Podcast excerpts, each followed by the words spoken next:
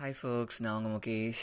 இனி நான் என்ன பண்ணேன்னா வந்து என்னோடய பழைய ஃபோட்டோஸ்லாம் எடுத்து பார்த்துட்டு இருந்தேன் அப்போ என்னோடய யூஜி ஃபோட்டோஸ் பிஜி ஃபோட்டோஸ்லாம் பார்த்துட்டு இருந்தேன் எனக்கு அது பார்க்க பார்க்க அழுகையாக வந்துச்சு. ஏன்டா அப்படி அழுக வருதுன்னு யோசிக்கும் போது தான் தோணுச்சு.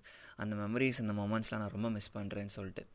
ஏன்னா அப்போ நான் எம்எஸ்சி படிச்சுட்டு இருக்கும்போது எனக்கு அப்போ தோணவே இல்லை. ஏன்னா எனக்கு நெக்ஸ்ட் டேன்னு ஒன்று இருந்துச்சு.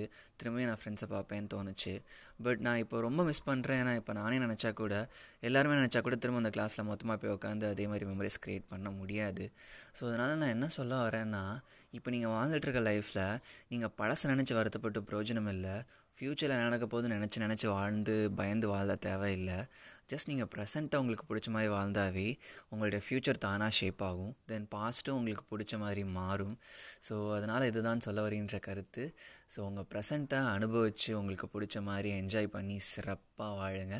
உங்கள் ஃப்யூச்சர் உங்களுக்கானதாக அமையும். உங்கள் பாஸ்ட்டும் உங்களுக்கு ரொம்ப பியூட்டிஃபுல்லாக இருக்கும். சனி எஃப்எம் முகேஷ் பபாய் ஹே ஃபோக்ஸ் நாங்கள் முகேஷ் இன்றைக்கி கிளாஸில் ஒரு இன்சிடெண்ட் பார்க்க முடிஞ்சுச்சு.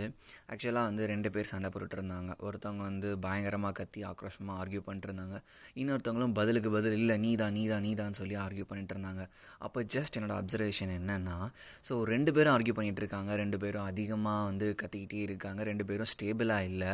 ஸோ என்ன ஆகும்னா இப்போ நம்ம கத்திக்கிட்டே இருக்கோம்னா அவங்களும் கத்திகிட்டே இருக்காங்கன்னா நம்ம என்ன சொல்ல வரோம்? அவங்களுக்கு கேட்காது. அவங்க என்ன சொல்கிறாங்க நமக்கு கேட்காது. ஸோ ரெண்டு பேரோட பாயிண்ட்டுமே ரெண்டு பேர்த்துக்குமே போய் ரீச் ஆகவே ஆகாது. ஸோ பிரச்சனை பிரச்சனைக்கான சொல்யூஷனும் கிடைக்கவே கிடைக்காது. ஸோ நான் என்ன சொல்கிறேன்னா நெக்ஸ்ட் டைம் உங்கள் ஃப்ரெண்டு கூட உங்களுக்கு சண்டை வந்துச்சுன்னா ஜஸ்ட் கத்தாதீங்க. அவனை கத்த விட்டு நல்லா வேடிக்கை பாருங்கள் தொண்டை தண்ணி வத்துனதுக்கப்புறம் அவனே அமைதாயிடுவான் அதுக்கப்புறம் கேளுங்க ஆர் யூ ஓகே அப்படி கேட்டிங்கன்னா ஜஸ்ட் அவனோட பாயிண்ட்டை எதிர்த்து நீங்கள் வந்து பேசுகிறதுக்கு பதிலாக நீ ஓகே தானே? அப்படின்னு நீங்கள் கேட்டு பாருங்களேன். ஏடா டக்குன்னு இப்படி கேட்குறான் அப்படின்னு சொல்லிட்டு அவன் பிரைன் வந்து டக்குன்னு வந்து ஒரு மாதிரி ஸ்டம்பிள் ஆகிடும் ஸோ அதனால் வந்து ஆர் யூ ஓகேங்கிற வார்த்தை ரொம்ப ரொம்ப முக்கியமான வார்த்தை. ஜஸ்ட் கேட்டு பாருங்கள் கேட்டு உங்கள் ரியாக்ஷன்ஸ் என்னன்னு சொல்லிட்டு என்கிட்ட ஷேர் பண்ணுங்கள் சைனிங் எஃப்எம் முகேஷ் பபாய்